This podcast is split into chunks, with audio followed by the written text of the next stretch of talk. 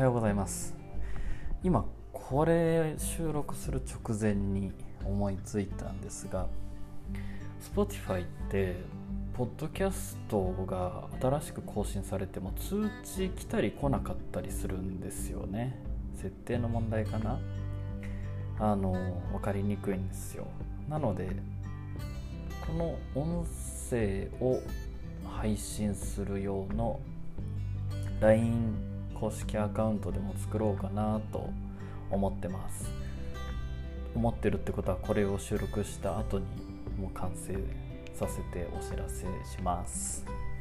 ねその方がこうやっておしゃべりすると結構あの参考リンクとか参考画像が必要になるんでそれもあった方がねきっと楽しめるかつより暇つぶしが楽しくなると思うのでそうしましょう。いやあの昨日お話しした通りねアマゾンで除湿機とまな板とリュックが届いたんですよ。ちょっとね除湿機すごいですよ。なかなか都会にいるとというか沖縄にいないと除湿機ってそんな使わないですよね。あんまり一般家庭で見た記憶がないんですけどいや特にね東京名古屋京都とかあの夏湿度めちゃくちゃ高い地域は絶対買った方がいいです。正直びっくりしました。あの何時間でしょうね。23時間つけっぱなしにしておくだけで多分ね1リットル近くの水が溜まってます。で溜まった水をジャーって流すんですけど本当にねいたずらで誰かが水入れたんじゃないかっていうぐらい入ってるんですよ。であの水がこの部屋の空気中これまで飛んでたんだって思うとねすごいですよね。加湿器ってどういう加湿器じゃないや。除湿器ってどういう技術であれ水をあんな集めてるんでしょうね。いやもう感動しました。でもあのちょっと音がうるさいです。なので対策必要だなっって思います。あとね本体本体は熱くならないけど水処理するのでねあのあったかい空気が後ろから出てくるんですよ。これもなんか対策考えなきゃなと思ってます。がとてもいいものを買ったなと。めちゃくちゃ安いです。アイリス大山のアマゾンで。2万円もしないやつ。すごい安いやつなんですけど。ね。使ってったら壊れちゃうかもしれないけどまあとりあえず使ってみます。とても今のところいい感じです。そしてリュックはですね思ったよりでっかくてちょっとびっくりしました。あのこれまで使ってたリュックの1.3倍ぐらいの大きさですね。でまあ、硬い生地が硬いのをこれ使っていけばだんだんいい感じになっていくのかなというあでもねこのリュックすごいいいなって思ったのが忘れ物じゃないや。なくした時に、えー、見つけた人が何て言ったらいいんでしょうこれ。あのこのリュック専用の忘れ物タグがついていて、えー、オンラインで事前にこのタグをそのサービスに登録するんですよ。でそうするとこれ見つけてくれた人がここにアクセスしてこの番号入力してって今日すごい説明下手ですね。あのリュックなくして見つけてくれた人が僕にスムーズに連絡できるシステムが採用されてます。でもあの電話番号とかメールアドレスを載せるんじゃなくてもうこのリュック専用の、えー、このリュックのねコードが割り当てられてるんですよ。個別のコードが。でどっかで見つけてくれた人はこのコードをウェブサイトで入力すると僕に連絡が来るっていうそういうシステムです。ま今喋っててこれそんな便利じゃないのかもなって思い直してきました。ねだってこれそのタグを見つけてくれるか分かんないですもんね。あの外につけてればいいんでしょうけど外につけるのちょっとかっこ悪いので中につけちゃったんで。ねこれもう何言ってるか分かんない人今度会った時に見せます。実物見ると分かりやすいので。そしてまな板、えー、今日は料理をしてないんですがまな板がね思ってたのより1個ちっちゃいサイズだったんですよ。でもそれが結果オーライで1個ちっちゃいサイズだったおかげであのうちのキッチンにぴったりはまってます。って感じですかね。今日届いた3つ。やっぱ除湿機最高ということで、えー、今日3週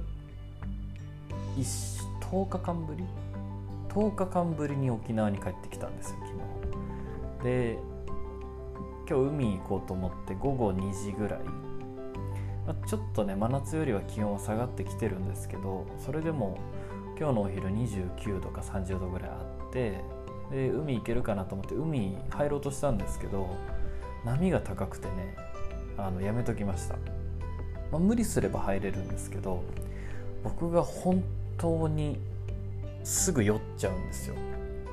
なのでね船とか乗ったらもう15分ぐらいでゲロ吐きます。汚い話ですいません。あの昔釣り大好きな人に船を貸し切った釣りに連れてってもらったんですけど福井県で。日本海の海ってそもそも荒れるじゃないですか。で日本海で海出たんですけど釣りの時間がね6時間ぐらいあるんです。朝出て、えー、夕方に戻ってくるみたいな。でそしたらね船出て本当に僕多分10分15分ぐらいでも気持ち悪くなっちゃってその後ねあの5時間寝てたんですよ。でもちろん1匹も釣ることなくずっと吐いてずっと吐いて寝て起きて水飲んで吐いて寝てってなんかねほんと何しに行ったんだか分かんないぐらい。でしかもその船乗る直前にねすっごい高級なめちゃくちゃ美味しいお寿司をごちそうになってたんですよ。その海で採れた魚を使った。なのでねお寿司食べて30分後にはもうその海に魚を戻してたというね。キャッチリバースって言ったらいいんですかね。福井の海でキャッチリバースしてただただ寝るっていう。普段移動がすごく多いんでなんか勘違いされてるんですよ。乗り物得意というか好きだと思われてて飛行機とか新幹線とか。もうね全然ですよ本当に。新幹線はさすがに慣れました。年間この5年間って何回乗ったんですかね。最初は気持ち悪いんです酔っちゃうんですけどさすがに慣れてきて多分ねこの5年間でちょっと待ってください計算しますね。1ヶ月で12341ヶ月で4回は乗るんですよ新幹線。にまあ4回って考えたら1ヶ月4回。1年間で48回。5年であ5年どころじゃないですね。8年ですねこの生活。じゃちょっと分かりやすく50にしちゃって858400回ぐらい新幹線乗ってるんですね。めちゃくちゃ乗ってる。飛行機はまだだいぶ少ないですけど通算何回ぐらいですかね。飛行機はね年間12 1ヶ月に2回ですね。多分、まあ、これから増えそうですけど。って考えて全然100回も乗ってないですね。まだ飛行機全然あの怖いです。一緒に乗ったことある人はね分かると思うんですけど。あの着陸と離陸は真顔です。真顔で手汗がもうすごいことになり。高所恐怖症なんですよ。高所恐怖症で乗り物用意するのでも飛行機はね本当に怖くて。ちょうど昨日のあの沖縄に行く飛行機も後ろの席に可愛い4歳ぐらいの女の子が乗ってたんですよ。でねその子がこう初めての飛行機だったみたいで最初怖いって言ってたんですけどあの離陸も全然大丈夫で。でもね逆に調子に乗ってきてねあのもう着陸の時に「わあ落ちる」とか言うんですよ。もうねちょっと黙っててくれという。ねもうこっちは冷や汗かいて真顔で手に汗握ってる状態でね。いやもう恐ろしかったですね。でもあのずっと怖いままじゃいけないんで何か対策をね考えなきゃいけないということでいろいろ試してるんですけど、えー、最近の着陸と離陸の対策飛んじゃえばね大丈夫なんです。着陸と離陸のあの揺れるのが本当にダメで最近の対策はあの TWICE の「ファンシーっていう曲を大音量で聴くんですよ。知ってますかね？これリンク載せときますね、えー、TWICE の「ファンシーっていう曲を大音量で聴いてでね自分は今 TWICE のメンバーだから踊ってるから揺れるってことにするんですよ。もうね自分を騙すんですよ。目つぶって飛行機揺れるけど今これは TWICE のメンバーとして踊ってるから揺れてるっていう風に自分に聞かせてるので僕は月2回 TWICE のメンバーになってるっていうことですね、はい、そこのとこよろしくお願いします。最近結構これでいけてますね。ちなみにこの TWICE 作戦の前はグレイテスト・ショーマンっていう映画見ましたかね。あのグレイテスト・ショーマンヒュー・ジャックマンが主演のミュージカルですけど。グレイテスト・ショーマンの中でザック・エフロンとゼンデイヤの2人がえ、っとね「リライト・ザ・スター」っていう曲をあの歌うんですけどその「リライト・ザ・スター」っていうのが空中ブランコみたいな感じでものすごいねアクロバットなことをしながら歌うんですよ。TWICE の前はそのアクロバットなことをしてるザック・エフロンっていう設定で飛行機に乗ってました。グワンって言われてもリライト・ザ・スターを大音量で聴きながら今ザック・エフロンで本番中だからこう揺れてもね動揺しちゃいけないじゃないですか。ザック・エフロンだから。っていうねプロ意識で乗り切ってました。あの何かおすすめの着陸離陸の対策あった教えてください。寝ちゃえれば一番いいんですけど緊張しちゃうんでね寝れないんですよ。なかなかね完全な答えにたどり着かないですね。まあ乗らないのがいいんでしょうけどいやそれなりにやっぱ行動範囲が広がってるので乗らないっていう選択肢がないですね。で船でどうですかって言ってもね船はもっとダメなんで飛行機の対策誰か教えてください。ちょっとお水飲みますね。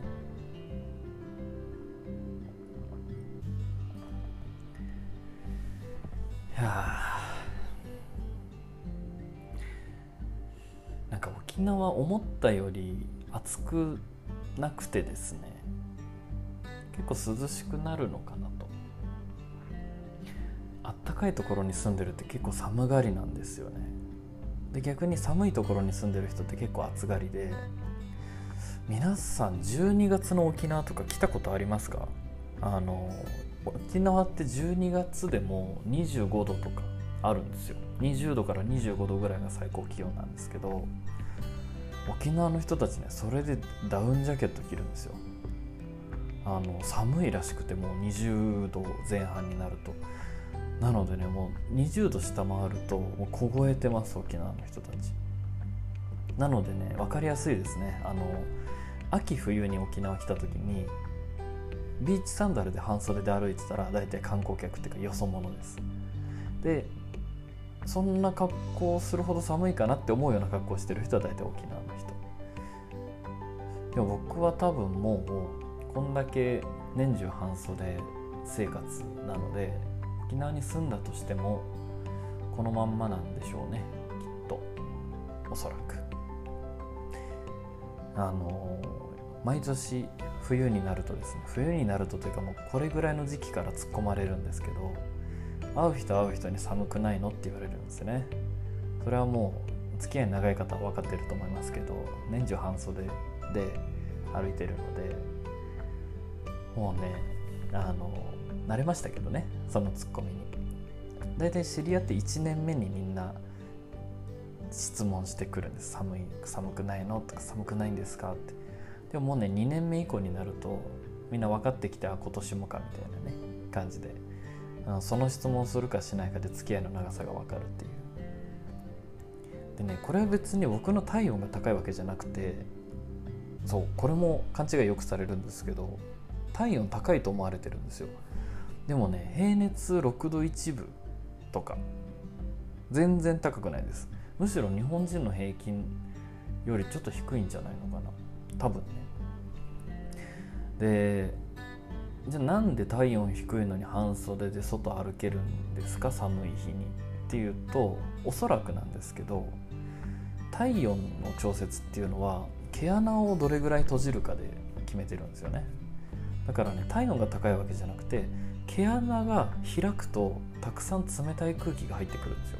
なので寒く感じて毛穴をキュッて閉めることができると冷たい空気が体の中に入ってこないのでそこまでね寒さを感じないんです。なので感覚としては冷たいけど寒くないんですよ。表面は冷たくなるけど体のね中は冷えない感じ。だからこう寒い格好で外歩いて患者さんの治療って患者さん触っても手は冷たくなかったりするんですよね。これはねあの血液がちゃんと巡ってるからです。多分。でこれある研究結果によると人間の皮膚って1週間同じ環境にさらすと適応し始めるらしいんですよ。だからねこれ僕患者さんにも言うんですけどなるべく薄着で過ごしたい人は、えー、この夏の終わり秋とか冬になる時にガクンって気温が下がる時あるじゃないですか。あの時にね1週間我慢するんですよ上着着るのを。そうするだけで皮膚はね結構慣れてきますその寒さに。人間のねこの体の適応能力って本当にすごいですからね。是非今年やってみてほしいなって思います。道具や服で調節するものを自分の体で調節できるようになるともういいことしかないですよね。まず病気怪我になりにくい。もちろん健康な状態が保たれやすいですしお金がかかんないですよね。余計な服とか冬物の服買わないし、まあ、おしゃれした人は別なんですけど。あとね何かと温めるってすごいお金かかるんですよ。エアコンとか。飲み物とか食べ物とかもそうなんですけどもうそこがごっそりないのでかなり楽ですね。で特にこういう移動が多い生活をしてると服を持ち歩くことがないんですよ。本当に T シャツパンツぐらいしか入ってないんでね旅行行ったりこうやって治療であちこち回る時もみんなに驚かれますけどね荷物の少なさに。これは物が少ないっていうか分厚い冬物の服がないからっていうだけだと思ってます。いいことばっかりなので。是非大体小学校の学年に1人は冬でも半袖短パンの男の子いるじゃないですか。ああいう子が大人になると僕になるんですけどみんなね途中で思春期を迎えて恥ずかしくなるんですよ。冬に1人だけ違う格好してるのが。でもね僕はならなかったんですね。もう自分は人と違うとちっちゃい頃から思ってたんでおかげでこんな健康的な体になりました。この間生まれて初めて脳みその検査したんですけど何の異常もなかったです。逆にちょっと異常あってほしかったんですけどめちゃくちゃ普通の脳みそでした。脳みその検査ってね結構何て言うんでしょう。憧れがあってそもそも病院に行くことがないんで検査することってないんですよ。でも検査って結構楽しくないですか？自分のデータを。普段知らない自分のデータが数値化されたり画像で見れたり。多分ね前回最後に検査っぽいことしたのが高校生ですおそらく。高校生の時野球やってて怪我した時に MRI を取った。以来健康診断も多分受けてない。あ専門学校であったのかな。ちょっと覚えてないです。まあでも10年以上は何にもそういうの受けてなかったんで、えー、今回ですね銀座のメディカルチェックスタジオっていうところで脳ドックを受けてきました。これ受けた理由はあの何か症状があったわけじゃなくて JYP 分かりますかね、えー、今年日本で一気に有名になりました。虹プロジェクトっていう世界で活躍できる日本人の女の子のアイドルグループを作るっていうオーディションがあったんですよ、えー、それを企画したのが韓国にある JYP っていう芸能事務所で TWICE とかが所属してる事務所なんですね。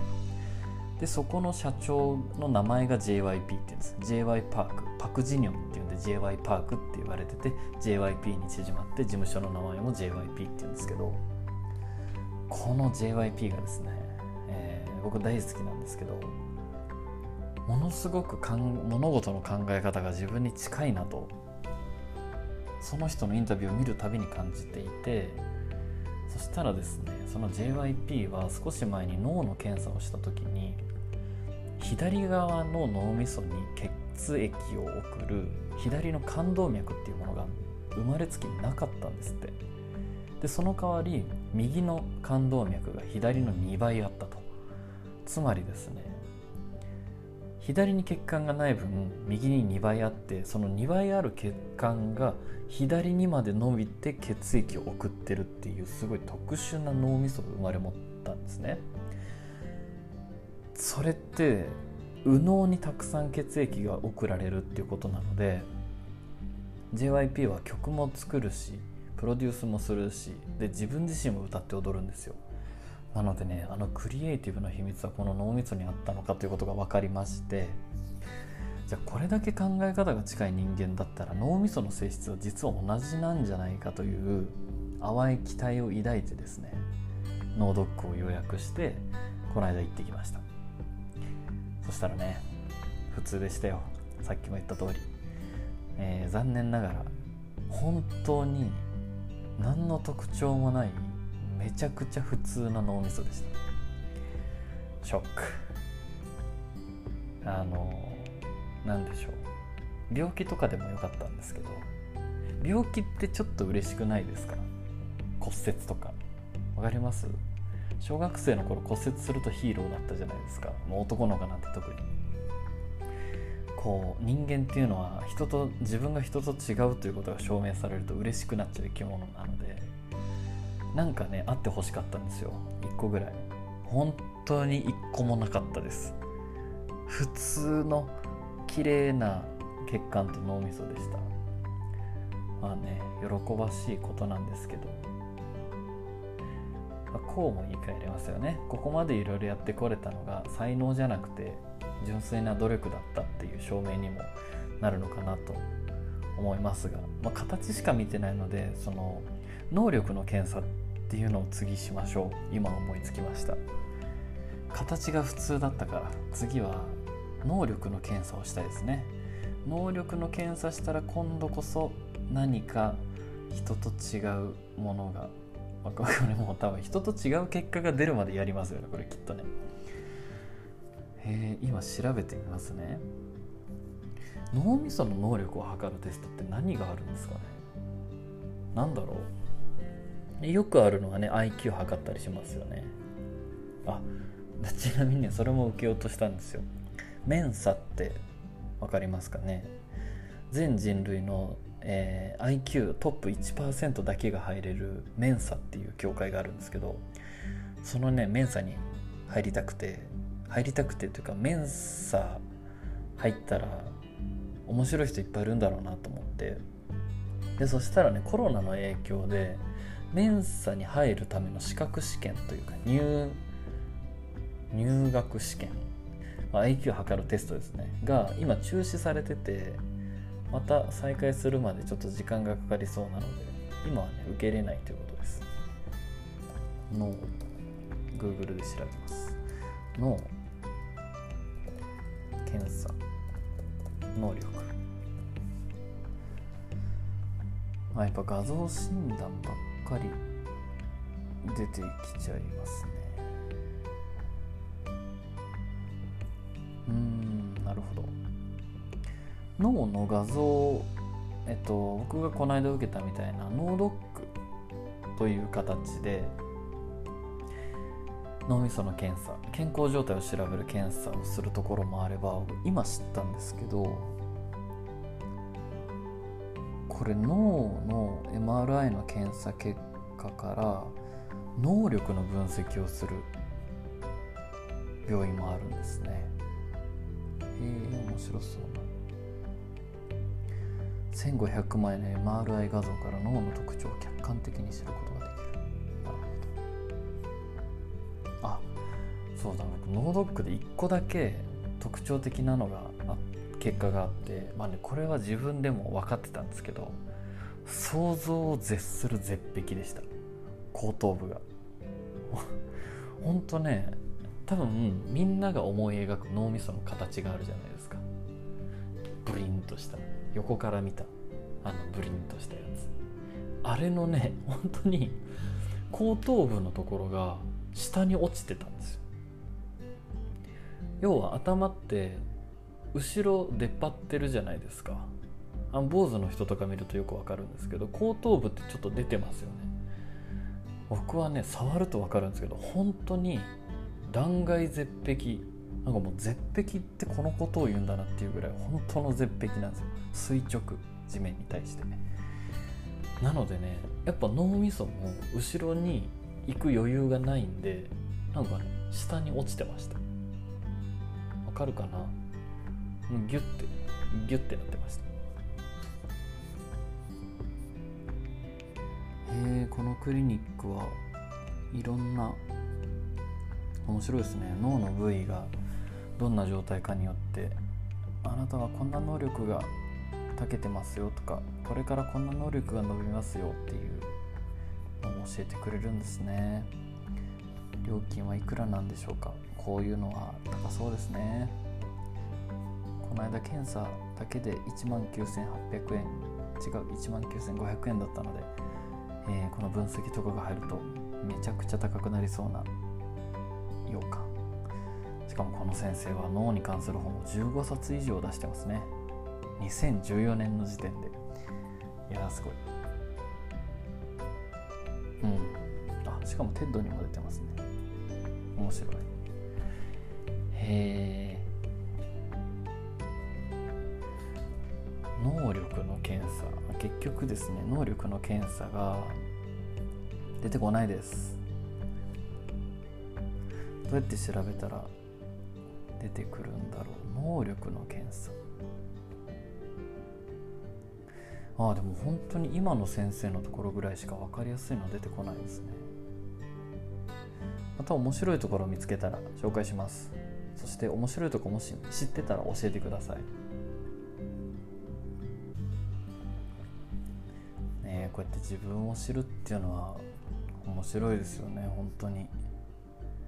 もちろん自分で理解してる自分もいるけれど客観的指標に照らし合わせるっていうのはね楽しい。遺伝子検査とかもめちゃくちゃ楽しいですよね。僕昔やったんですよ遺伝子検査。でも本当に遺伝子検査のその検査キットが日本で最初に作った会社とかそんなレベルの時にやったんで正確じゃなかったと思うんですよ。明らかに違うなっていう数値がいろいろあったんで多分今やったらもっと正確なデータが出るんでしょうね。あの世界中の人の遺伝情報がどんどん集まってると思うので遺伝子検査。今だとどこがいいんでしょうね。DHC もやってるんですか。すごい。マイコード。あマイコードジーンライフジーンクエスト。この辺が有名ですよね。マイライフマイコードジーンライフ。違う違う違う。マイコードジーンライフジーンクエスト。この間ホリエモンと喋ってた女性の会社はあジーンクエストですね。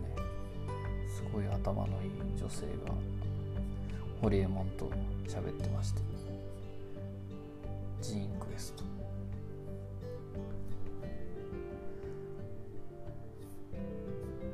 遺伝子検査。いや面白いですよね。数年前にアメリカかイギリスかどっかの会社がやってた今もう終わっちゃったんですけど DNA からあの自分の起源を知るっていうあなたはどこどこ大陸から来ましたよとかあなたは何々人種と何々人種の掛け合わせでどこどこ大陸からここに渡ってきましたみたいなね検査をやってたんですけどあれなんで期間限定だったんですかね？よくわかんないですね。あれ面白そうでした、えー、遺伝子検査とは？あサービスの詳細。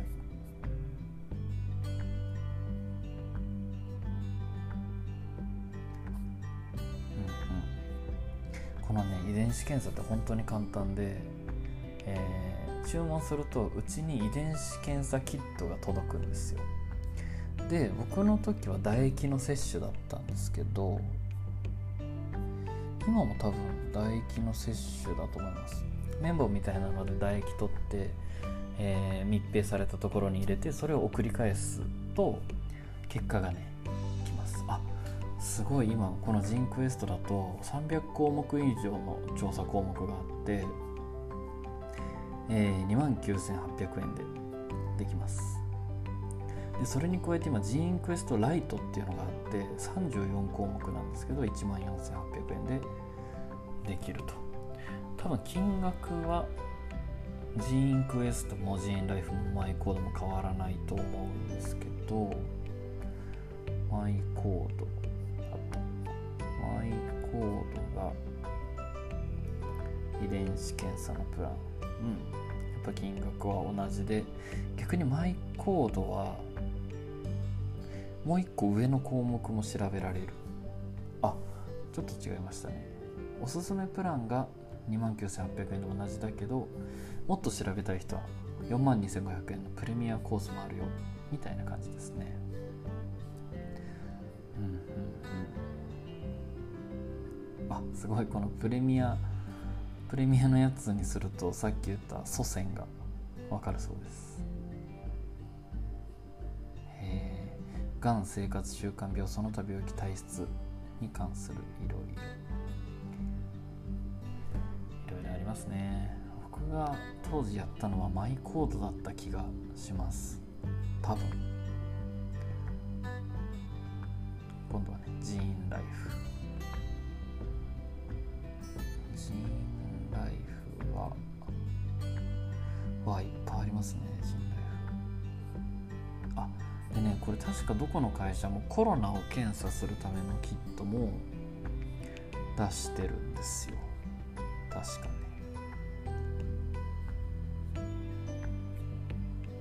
うん出してますね。ジンライフも似たような金額ですね。なるほど。そのうちやりましょう。ああのー、LINE 最初に言った LINE 公式アカウント作るとしたら僕の脳みその断面図の画像を送ります。遺伝子検査。体の検査はしてないですけど献血は定期的に行ってます。先々週も行ってきました。400ml 取られてきました。ね女性だとあの体重がね足りないとそんな 400ml とか 200ml とか取れない方も多いと思うんですけど、えー、基本的にね輸血の血液って足りないみたいなので僕はできる限り行くようにしてます。で行った瞬間400ですねって言われます。400ml は体重 60kg 以上とかねそういうなんか決まりがありますよね確か。なのでできるだけたくさんの血を取ってもらおうと。目がかゆい。急にですね左目がかゆくなってきまして。たまに左目だけかゆくなるんですけどあのかゆいだけじゃなくて不思議ちっちゃい頃からこれ不思議なんですけどすごいものに触れると左目から涙が出てくるんですよ。これがね感動したとか悲しいとかで泣くんじゃなくてなんかねすごい話を聞いた時とか本物だって思う人に出会った時とか何でしょう。こう魂に響くものを感じた時に左目から涙が出てくるんですよね。これは一体何なんでしょうか。決して感動や不安悲しみで出る涙とは全く違うものだと感じてます。不思議な。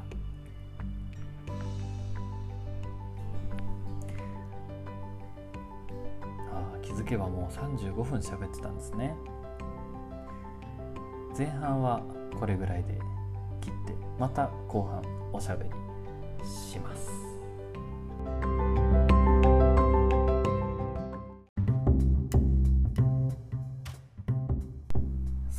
後半はニュースをいろいろ見ていこうかなと思います、えー今日もフィードリーを使って見ていきますが今一番上に上がってきたニュースが渡辺直美友小泉。世界に通用する愛を語るということで。これは防具ですね。あの防具分かりますかね？ファッションの。雑誌防具のウェブマガジンがとても良くてですねよく見てるんですけどファッションだけじゃなくてカルチャーとかねいろんな話ライフスタイルとかいろんな話を取り上げてこういうインタビュー系の記事もすごい面白いんですけど、えーこの記事はですね渡辺直美、まあ、皆さんご存知ですね。あ僕渡辺直美と同い年なんですよ。あのどうなんでしょうこれ客観的に見たら上に見てる上っぽいのか下っぽいのかうわ分かるって感じなのかどうなんでしょうね。渡辺直美とか長澤まさみとか手越くんとかが同い年です。でた手越くんは多分あとねメッシ。サッカー選手のメッシとあとテニスのシャラポワも同い年です。方であの元モーニング娘。の辻ちゃんかごちゃんも同い年です。ということで渡辺直美とデザイナーの友小泉さん。の対談かな。対談っていうよりはただ紹介されて友小泉の服を着てるだけで友小泉のこれ服っていうか服って言っていいんですか？これ。あのー、これ写真送りますね。LINE で。これはねちょっと謎ですね。そして友小泉さん。友子泉じゃなくて友小泉なんですね。友小泉さん。デザイナーさん。ふんふん。いや渡辺直美のこのオンリーワンな感じは引っ張りだこですよねファッション関係でも。えー、これは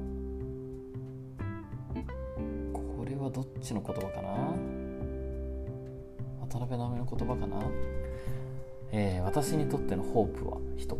不安定な状況の中でお互いを感じ刺激を与え合えることの大切さを再確認しました。渡辺直美の言葉ですねこれ。先日レディー・ガガさんの「Rain on Me」ミュージックビデオのパロディを YouTube で発表しました。日本から海外にエンタメを発信したいという思いもあり日本の要素を入れることにもこだわりました。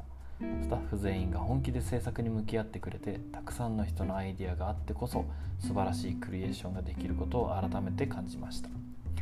人と向き合う中で大切にしているのは愛。好きはその人の長所しか見えてないけど愛ってその人の短所も理解してること。なるほど。だから厳しいことを言うのも注意するのも愛です。素直に愛を表現できる人といると楽だし自分もそうありたいな。おー素晴らしいですね。人と向き合う中で大切にしているのは愛。なるほどね。好きはその人の長所しか見えてないけど愛ってその人の短所を理解していること。素晴らしい。ドヤ顔で語ってそうですねこれ。あーすごいですね。このコメントで触れてたあのレディー・ガガの「レイン・オン・ミー」のミュージックビデオのパロディがですね本当にすごくてユリアンも出てるんですけどあの見たことない人はぜひぜひ面白いのでアメリカ人も大爆笑するやつです。日本人が見てももちろん面白い。いやーこのインタビュー一つとっても渡辺直美の凄さがますね。素晴らしい。あ次の記事がジョン・レノン生誕80周年記念コンサート開催へ。そっかジョン・レノンは生きてたら80歳なんですね。ってことはポール・マッカートニーもそれぐらいなんですかね。すごいですね。いまだに人前でギター弾いて歌ったりして。ジョン・レノンっていくつで殺されたんですか？生誕80周年。あ1980年にマンハッタンで殺害された。ってことは今から40年前。そっか40歳で亡くなったんですねジョン・レノンは。うんこれはオンラインでのバーチャルコンサート。無料ですね。うん。あすごい人たちが。出るんですね。なるほど。ジョン・レノンビートルズの曲を、えー、現代のアーティストがカバーするオンラインコンサート、うん、いつなんでしょうこれは、えー、10月9日。10月9日ジョン・レノンバーチャルコンサートで調べると出てくると思います。フィードリーじゃなく別のメディアいややめとこう。フィードリーが分かりやすいのでフィードリーで。えー、あ。やっぱね面白いと思う記事って同じようなメディアなんですよねこれ好みだと思うんですけど僕が大体面白いと思うタイトルで引きつけられるのは「防具かビジネスインサイダージャパンか、えー、クーリエジャポンってこの3つですね。防具はさっき言った通りファッション系の、えー、メディアでビジネスインサイダージャパンは、えー、ビジネス系ビジネスの中でもその会社員で働く人っていうよりはクリエイティブに何かしていく人とか新しいことを作っていく人が読むようなものです。でもう一個クーリエジャポン。今これクーリエジャポンの記事でブルーストイズオーバー肉食国ドイツで肉食制限がいよいよ主流にと。肉好きは隣国フランスに行った方が肩身が狭くないかも。クーリエジャポンっていうのはちょっと変わったメディアで僕はもうこれ高校生の時から読んでると思うんですけどあの世界中の雑誌とか新聞で書かれた記事を日本語に翻訳して公開していくメディアなんですよ。なのでクーリエジャポンのオリジナルの記事じゃなくて世界中にある雑誌の中から面白い特集をセレクトして公開しているメディアです。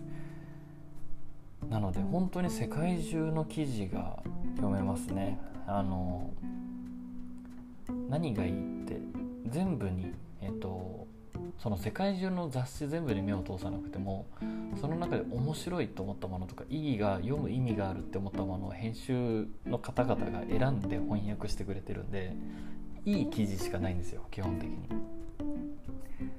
ということでクーリージャポン。ブルーストイズオーバー。肉食国ドイツで肉食制限がいよいよ主流に。豚足やシュニッツ。ェル地方ごとに無数の種類があるソーセージ。と肉食が有名なドイツでビーガンバーガーなどを食べる習慣がもはやニッチなトレンドではなく主流になりつつある。9月に学術誌フーズに発表されたばかりの調査で判明した。これ僕ドイツよく行きますけど感じてます、えー、ドイツのベルリンイギリスのバースフランス東部のフランシュコンテ地方の研究者たちのチームが実施したこの調査で無制限に肉を食べる人がドイツでは初めて少数派になったことが分かったのだ。でもこれドイツって言ってもベルリンはドイツっぽくないんですよ。日本でいう大阪みたいな。だからねあんまドイツ全体の考えっていうよりはベルリンって考えた方がいいですね。ドイツでの回答者の約42%が何らかの形で肉の消費を意識的に減らしていると答えた。つまりベジタリアンビーガンペスカタリアンペスカタリアンっていうのは、えー、魚介類を食べる人たち。でもお肉は食べない。フレキシタリアン。フレキシタリアンは、えー、フレキシブルっていう意味なんでフレキシタリアン。植物性の食品中心だけどたまには肉を食べるよ。のいずれかの食生活を送っているということ。ベジタリアンビーガン。ベジタリアンはベジタリアン。でビーガンは完全動物性ゼロ、えー、ベジタリアンは魚とかあれ？魚 OK はペスカタリアン。そっかベジタリアンは卵とかバターとか OK ビーガンは卵とかバターとか動物性のもの全部なし。ってことですね。はい。えー、回答者の12.7%は分からない言いたくないと答えた。分からないは言いたくないってどういうことですかね？言いたくない。言いたくないってどういうことですか？これ。あなたは肉を食べますか？野菜をよく食べますか？言いたくありません。何でしょうね。あと分からないもよく分からないですよね。だって自分が食べてるのに。何でしょうね。しかもそれが12.7%こっちの方が気になっちゃう。本文より。えー、フレキシタリアンのやり方は環境保護主義者の間でかなり支持されている。ほう英国気候集会が最近出したレポートでは肉と乳製品の消費を完全に断つのではなく20から40%減らした食生活への転換が推奨されている。賛成です。フランスとの違いドイツの転機、えー、肉消費に対する考え方の転機がこれまで想定されていたより早くドイツに訪れたというのは今回の研究に関わったバース大学の心理学者クリストファー・ブライアント。クリストファーさん。今回のプロジェクトで調査の対象となったフランスもヨーロッパの偉大な肉食国だがドイツとは対照的に回答者の68.5%が無制限に肉を食べていると申告した。両国ともで肉食を制限している人は動物福祉と環境を考えてのことだと答えている。あ健康を考えてじゃないんですね。動物のためと環境を考えてのことなんだ。これ日本と結構感覚が違いそうですね、えー、ブライアントさんはドイツで肉食が減っているこの社会的意味合いは相当大きいかもしれませんと言っていると、えー、引き続きこれはブライアンさんのコメント。肉食であることは普通だという見方が一般には肉を食べ続ける道徳的な根拠になっている部分もあります。なるほどね。普通だから食べるじゃんっていう。しかしそれが少数派の見方になり肉に代わる選択肢が安く美味しくなればこのトレンドは続いていくでしょう。ですね、えー、ビーガンは流行じゃない。クリスチャン・クーパーは経営コンサルタントをしていたが2014年の音楽フェスからフードトラックでヴィンセント・ビーガンを始めた。ビーガン食が長期的に採算が合うと確信していなければ前職は辞めなかっただろうという、うんうん。えー、ハッシュタグビーガニスのビーガンビーガニスのあこれはドイツ語ですね。ちょっとハッシュタグなんとのアルファベットが読み方が分かりません、えー、これを SNS で使うこのバーガージョイントはハンブルグとベルリンに4店舗あるが、ね、今度ベルリン行った時に行ってきます。どれもおしゃれな目抜き通りなどではなくショッピングモールの中にある。ベルリンにショッピングモールなんてありますか？主流のど真ん中を狙ったんです。需要が出てくるのはそこだと分かっていたので。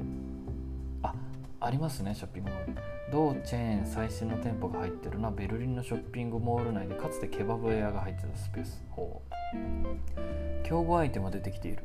100m ほど離れたバーガーキングでは今オランダのベジタリアンブッチャーが作った植物由来のナゲットを出している。マクドナルドもドイツでは2020年5月からビーガンバーガーをメニューに加えている。そうなんですね。バーガーキングとかマクドナルドヨーロッパではビーガンのメニューがあるんですね。日本は見たことないですよね。培養肉を最も支持した以外の人たち。ドイツとフランスの肉消費量は総じて途上国より多いままだ。そして両国で肉の消費が減っても購買力の増す途中途上国がより肉食になるペースが上回るとされている。世界的な肉の生産量は2027年までの10年間で15%増えると予測されている。なるほどね。こうやって先進進国ヨーロッパの国が肉食減らしていってもアフリカとか途上国がより肉食になっていくペースが速いから結局2027年まで15%ぐらい消費量が増えると、えー、今回の調査ではフランスとドイツで培養肉の市場はかなり大きいことも分かった。楽観的な予測では EU の培養肉に関する規制が早ければ2022年には解除になるかもしれない。培養肉っていうのは人工的に作られた肉のことですね。えー、培養肉についての抵抗感はドイツの消費者たちの方がフランスの買い物客より買い物客より少なかった。遺伝子組み換えでないと納得すればなおさら受け入れやすいようだ。培養肉の支持率は農業従事者と食肉業者の間で著しく高く食肉生産や加工に最も近い人が一番代替肉を代替肉かを選ぶ可能性が高いことが示された。うーん。なるほどね。あの日本だとお肉を食べないけどお肉食べたい時に選択肢に上がるのは培養肉じゃなくて大豆ミートとかなんですよ。大豆でお肉っぽい味と食感を再現したものが、えー、選択肢として多いんですけどヨーロッパだともう培養肉なんですね。試験管で作られたお肉。うーん培養肉って食べたことないんですけどどんな感じなんだろうとそしたら関連記事でポッと出てきたのが同じくクリエジャポンで、えー、動物を殺さず安全な培養肉を大量生産。日本のネオオタクが牽引する食の未来。へえ日本で作ってるんですね人工肉を。なんかすいません好奇心が赴くまま行ってしまったのでちょっと難しいですか話。あのどうなんでしょうね。リアルタイムでリアクションがないから分かんないんですけど難しかったら難しいって教えてください。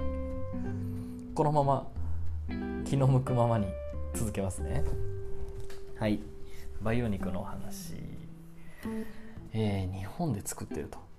動物を殺さず手頃な値段で味も本物そっくりな人工肉を作る、うん、SF 漫画の世界に魅せられて都内某所に日々集まりマウスの肉や鶏の細胞から肉作りに励む人たちがいる。あやっぱねこれ面白いのがこれ東京の話なんですけどイギリスのファイナンシャル・タイムズの取材です。わざわざ取材に来たんですね。実験装置はタッパーに自宅の風呂場。東京のバイオハッカー。これねもうバイオハッカーがこれからどんどん世界を変えていくんですけどバイオハッカーっていうのは個人でバイオ研究する人。研究所で研究員としてやるんじゃなくても趣味とかお仕事の人もいますけど、まあね、家の何ていうの本当お風呂場とかまガレージとかそういうところで研究をする人がいるんですよ。えー、東京のバイオハッカー向けの同人誌「純肉」そんなのがあるんだ。には研究室で培養されたマウス肉のオリーブオイル炒めといったお手軽レシピが載っている。面白いですね。クレイジーソルトやさまざまな調味料と並んで最後に挙げられている材料は勇気だ。勇気なんですね。東京に拠点を置く精進ミートプロジェクトの打ち合わせでこのレシピを試作した結果彼らは培養されたマウスの筋肉細胞は肉の味がしないことを確認した。同グループの創設者羽生読めないですね。33歳同い年はこう語る2016年にマウス肉の試食会をしてからすぐに研究対象を鳥に変えました。その1年後には培養した鶏の幹細胞からフォアグラを作っています。今後10年での商品化を目指します。へえ。これね名前が羽に生と書いて羽生と読んだんですけどこれハブと読むのか羽生と読むのか分かんないですね。えー、羽生にしときます。羽生は SF 漫画を読み始めた8歳の時から培養肉作りを夢見てきた。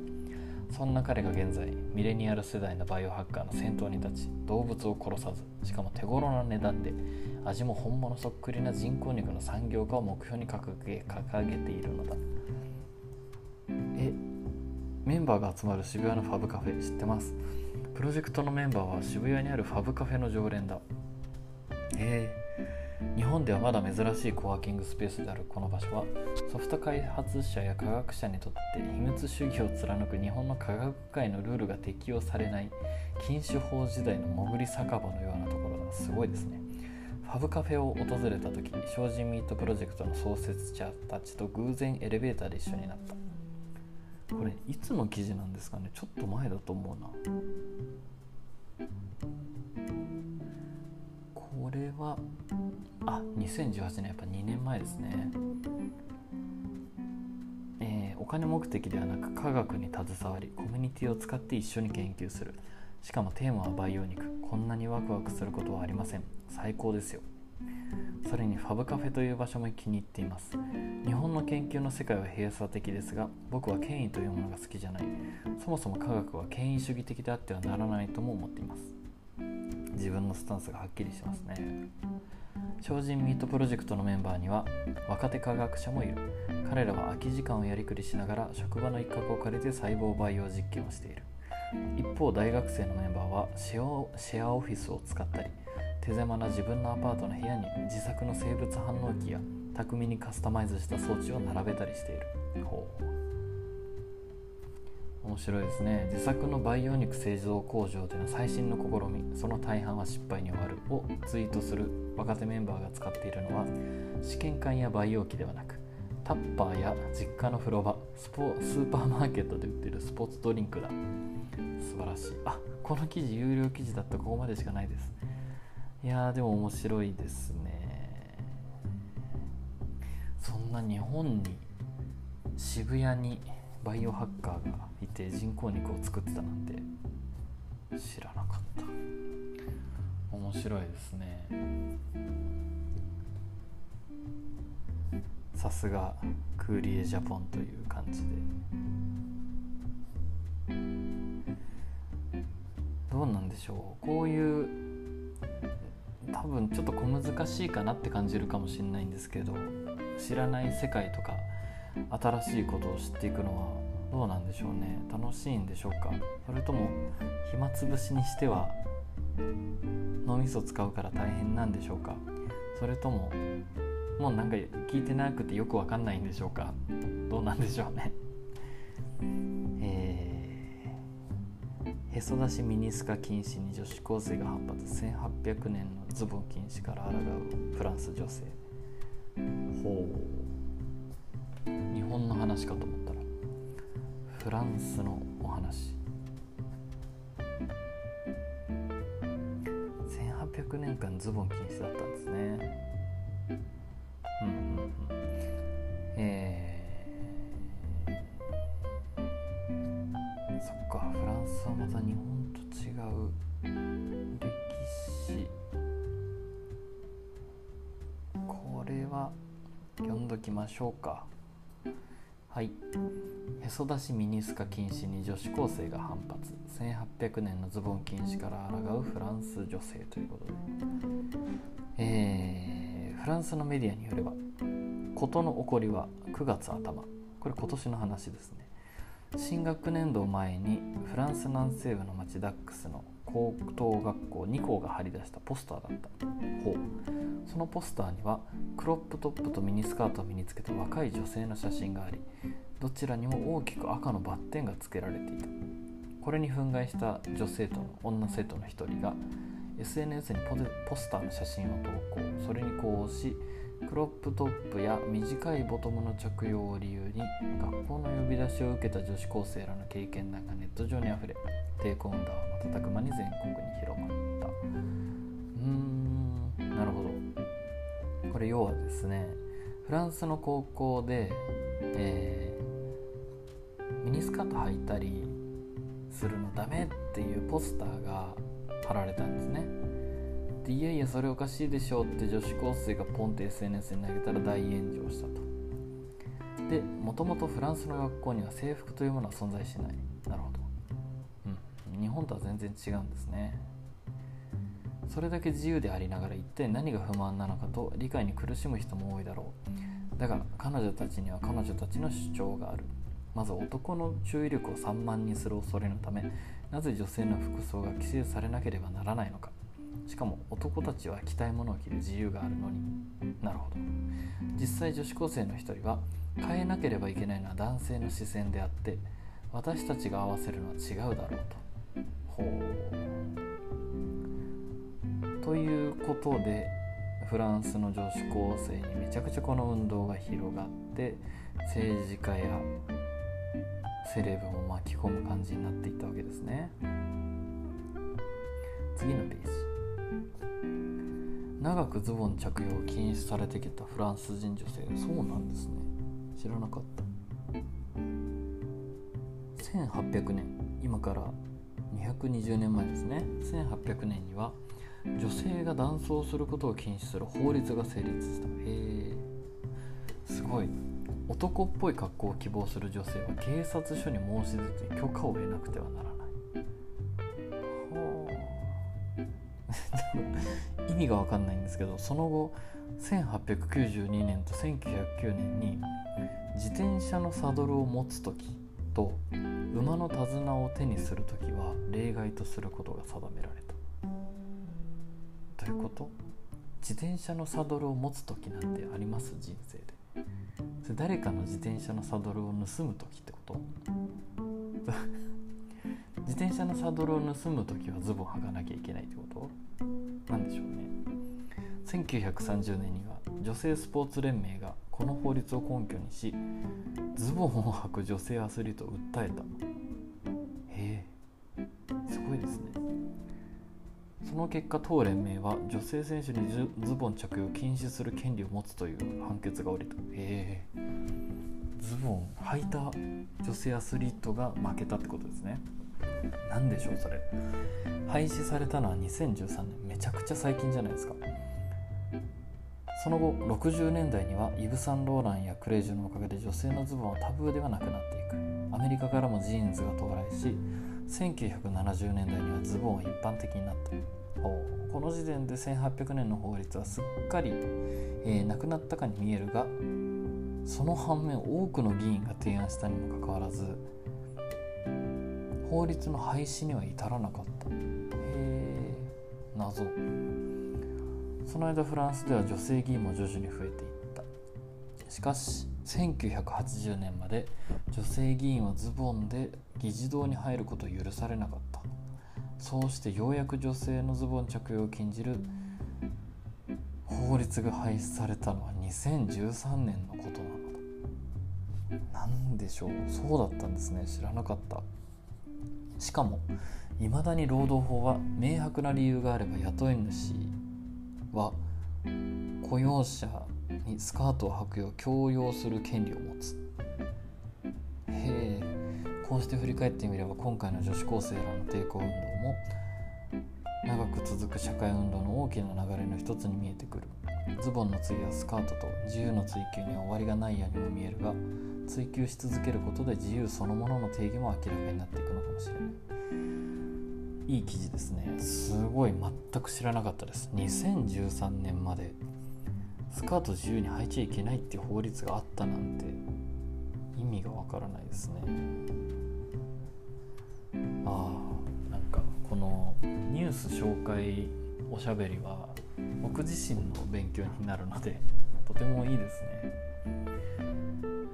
ともうね気づけば30分ぐらい喋ってましたよ後半も。なのでこの辺でニュースはおしまい。